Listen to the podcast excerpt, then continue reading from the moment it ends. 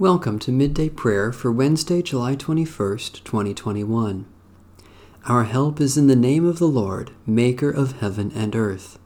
The mighty one, God the Lord, speaks and summons the earth from the rising of the sun to its setting. Praise the Lord. The Lord's name be praised. Hallelujah! How good it is to sing praises to our God! How pleasant it is to honor God with praise! The Lord rebuilds Jerusalem and gathers the exiles of Israel. The Lord heals the broken-hearted and binds up their wounds. The Lord counts the number of the stars and calls them all by their names. Great is our Lord and mighty in power. There is no limit to God's wisdom. The Lord lifts up the lowly, but casts the wicked to the ground. Hallelujah! How good it is to sing praises to our God! How pleasant it is to honor God with praise! Sing to the Lord with thanksgiving. Make music upon the harp to our God, who covers the heavens with clouds and prepares rain for the earth, making grass to grow upon the mountains. God provides food for the cattle and for the young ravens when they cry. God is not impressed by the might of a horse and has no pleasure in the speed of a runner, but finds pleasure in those who fear the Lord, in those who await God's steadfast love. Hallelujah! How good it is to sing praises to our God! How pleasant it is to honor God with praise! Loving God, great builder of the heavenly Jerusalem, you know the number of the stars and call them by name. Heal hearts that are broken, gather those who have been scattered, and enrich us all from the fullness of your eternal wisdom, Jesus Christ, our Savior and Lord. A reading from the first book of Samuel. When Abigail saw David, she hurried and alighted from the donkey and fell before David on her face, bowing to the ground. She fell at his feet and said, "Upon me alone, my Lord, be the guilt. Please let your servant speak in your ears, and hear the words of your servant. My Lord, do not take seriously this ill-natured fellow, Nabal, for as his name is, so he is. Nabal is his name, and folly is with him. But I, your servant, did not see the young men of my Lord, whom you sent. Now then, my Lord, as the Lord lives, and as you yourself live, since the Lord has restrained you from blood guilt and from taking vengeance with your own hand, now let your enemies and those who seek to do evil to my Lord be like Nabal. And now let this present that your servant has brought to my Lord be given to the young men who follow my Lord. Please forgive the trespass of your servant, for the Lord will certainly make my Lord a sure house, because my Lord is fighting the battles of the Lord, and evil shall not be found in you so long as you live. If anyone should rise up to pursue you and to seek your life, the life of my Lord shall be bound in the bundle of the living under the care of the Lord your God. But the lives of your enemies he shall sling out as from the hollow of a sling.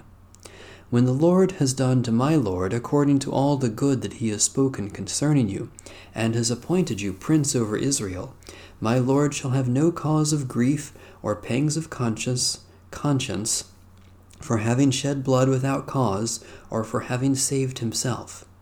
And when the Lord has dealt well with my Lord, then remember your servant." David said to Abigail, "Blessed be the Lord, the God of Israel, who sent you to meet me today. Blessed be your good sense, and blessed be you who have kept me today from blood guilt and from avenging myself by my own hand. For as surely as the Lord, the God of Israel, lives, who has restrained me from hurting you, unless you had hurried to come to meet me, truly by morning there would not have been left to Nabal so much as one male." Then David received from her hand what she had brought him. He said to her, "Go up to your house in peace. See, I have heeded your voice, and I have granted your petition." Abigail came to Nabal. He was holding a feast in his house, like the feast of a king. Nabal's heart was merry within him, for he was very drunk, so she told him nothing at all until the morning light. In the morning, when the wine had gone out of Nabal, his wife told him these things, and his heart died within him. He became like a stone. About ten days later, the Lord struck Nabal, and he died. When David heard that Nabal was dead, he said, "Blessed be the Lord, who has judged the case of Nabal's insult to me, and has kept back his servant from evil. The Lord has returned the evil doing of Nabal upon his own head." Then David sent and wooed Abigail to make her his wife. When David's servants came to Abigail at Carmel, they said to her, "David has sent us to you to take you to him as his wife." She rose and bowed down with her face to the ground and said, "Your servant is a slave to wash the feet of the servants of my Lord." Abigail got up hurriedly and rode away on a donkey. Her five maids attended her. She went after the messengers of David and became his wife. David also married Ahinoam of Jezreel. Both of them became his wives. Saul had given his daughter Michal, David's wife, to Palti, son of Laish, who was from Galim. The word of the Lord. Thanks be to God. The next two chapters of First Samuel are omitted in the lectionary, if you would like to hear them, continuing, continue listening at the conclusion of these prayers. Let us pray.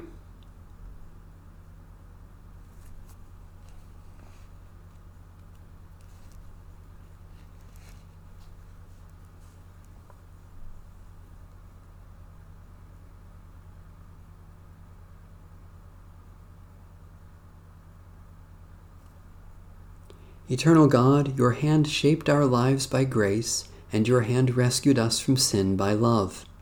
May your hand guide us through this day, shielding us from all evil, strengthening us to do justice and love, in Jesus Christ our Lord. Amen. Our Father, who art in heaven, hallowed be thy name. Thy kingdom come, thy will be done, on earth as it is in heaven. Give us this day our daily bread, and forgive us our debts as we forgive our debtors. And lead us not into temptation, but deliver us from evil. For thine is the kingdom, and the power, and the glory forever. Amen. The God of peace be with us. Amen. Bless the Lord. The Lord's name be praised. Now, a continuation of the reading from first from the book of First Samuel. Then the Ziphites came to Saul at Gibeah, saying, "David is in hiding on the hill of Hachilah, which is opposite Jeshimon." So Saul rose and went down to the wilderness of Ziph, with three thousand chosen men of Israel, to seek David in the wilderness of Ziph. Saul encamped on the hill of Hachilah, which is opposite Jeshimon, beside the road. But David remained in the wilderness. When he learned that Saul had come after him into the wilderness, David sent out spies, and learned that Saul had indeed arrived. Then David set out and came to the place where Saul had encamped, and David saw the place where Saul lay, with Abner, son of Ner, the commander of his army. Saul was lying within the encampment, while the army was encamped around him. Then David said to Ahimelech the Hittite, and to Joab's brother Abishai, son of Zeruiah, "Who will go down with me into the camp to Saul?" Abishai said, "I will go down with you." So David and Abishai went to the army by night. There Saul lay sleeping within the encampment, with his spear stuck in the ground at his head. And Abner and the army lay around him. Abishai said to David, "God has given your enemy into your hand today. Now therefore let me pin him to the ground with one stroke of the spear. I will not strike him twice." But David said to Abishai, "Do not destroy him, for who can raise his hand against the Lord's anointed, and be guiltless?" David said, "As the Lord lives, the Lord will strike him down, or his day will come to die, or he will go down into battle and perish. The Lord forbid that I should raise my hand against the Lord's anointed. But now take the spear that is at his head, and the water jar, and let us go." So David took the spear that was at Saul's head, and the water jar, and they went away. No one saw it, or knew it, nor did anyone awake, for they were all asleep, because a deep sleep from the Lord had fallen upon them. Then David went over to the other side and stood on top of a hill far away, with a great distance between them. David called to the army and to Abner, son of Ner, saying, "Abner, will you not answer?" Then Abner replied, "Who are you that calls to the king?" David said to Abner, "Are you not a man? Who is like you in Israel? Why then have you not kept watch over the Lord your king? For one of the people came in to destroy the, your lord the king. This thing that you have done is not good. As the Lord lives, you deserve to die, because you have not kept watch over your Lord, the Lord's anointed. See now, where is the king's spear, or the water jar that was at his head?" Saul recognized David's voice and said, "Is this your voice, my son David?" David said, "It is my voice, my lord, O king." And he added, "Why does my lord pursue his servant? For what have I done? What guilt is on my hands? Now therefore let my lord the king hear the words of his servant. If it is the Lord who has stirred you up against me, may he accept an offering. But if it is mortals, may they be cursed before the Lord, for they have driven me out today from my share in the heritage of the Lord, saying, 'Go, serve other gods.' Now therefore, do not let my blood fall to the ground away from the presence of the Lord, for the king of Israel has come out to seek a single flea, like one who hunts a partridge in the mountains." Then Saul said, "I have done wrong. Come back, my son David, for I will never harm you again, because my life was precious in your sight today. I have been a fool, and have made a great mistake." David replied, "Here is the spear, O king. Let one of the young men come over and get it. The Lord rewards everyone for his righteousness and his faithfulness, for the Lord gave you into my hand today, but I would not raise my hand against the Lord's anointed. As your life was precious today in my sight, so may li- my life be precious in the sight of the Lord, and may he rescue me from all tribulation."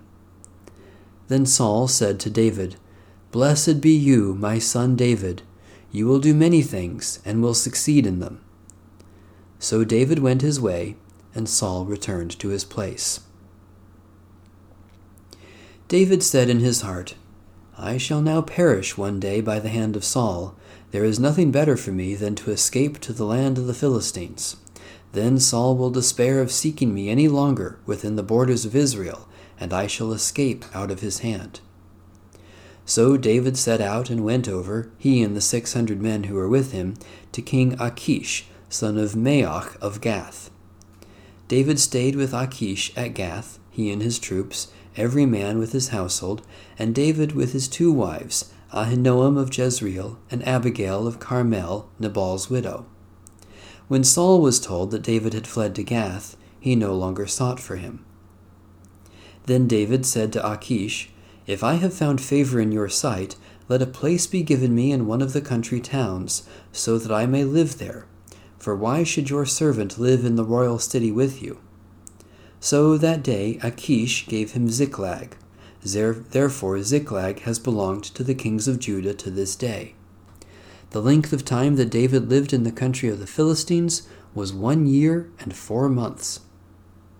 Now David and his men went up and made raids on the Ge- Geshurites, the Gerzites, and the Amalekites, for these were the landed settlements from Talam on the way to Shur and on the land of Egypt, and on to the land of Egypt. David struck the land, leaving neither man nor woman alive, but took away the sheep, the oxen, the donkeys, the camels, and the clothing, and came back to Achish. When Achish asked, "Against whom have you made a raid today?"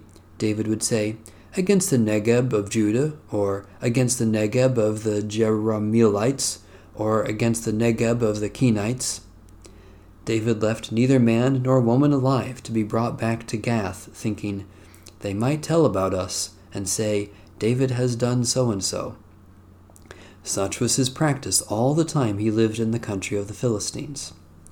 Achish trusted David, thinking, "He has made himself utterly abhorrent to his people Israel. Therefore, he shall always be my servant." In those days, the Philistines gathered their forces for war to fight against Israel. Achish said to David, "You know, of course, that you and your men are to go out with me in the army." David said to Achish, "Very well, then you shall know what your servant can do." Achish said to David, "Very well, I will make you my bodyguard for life." The word of the Lord. Thanks be to God.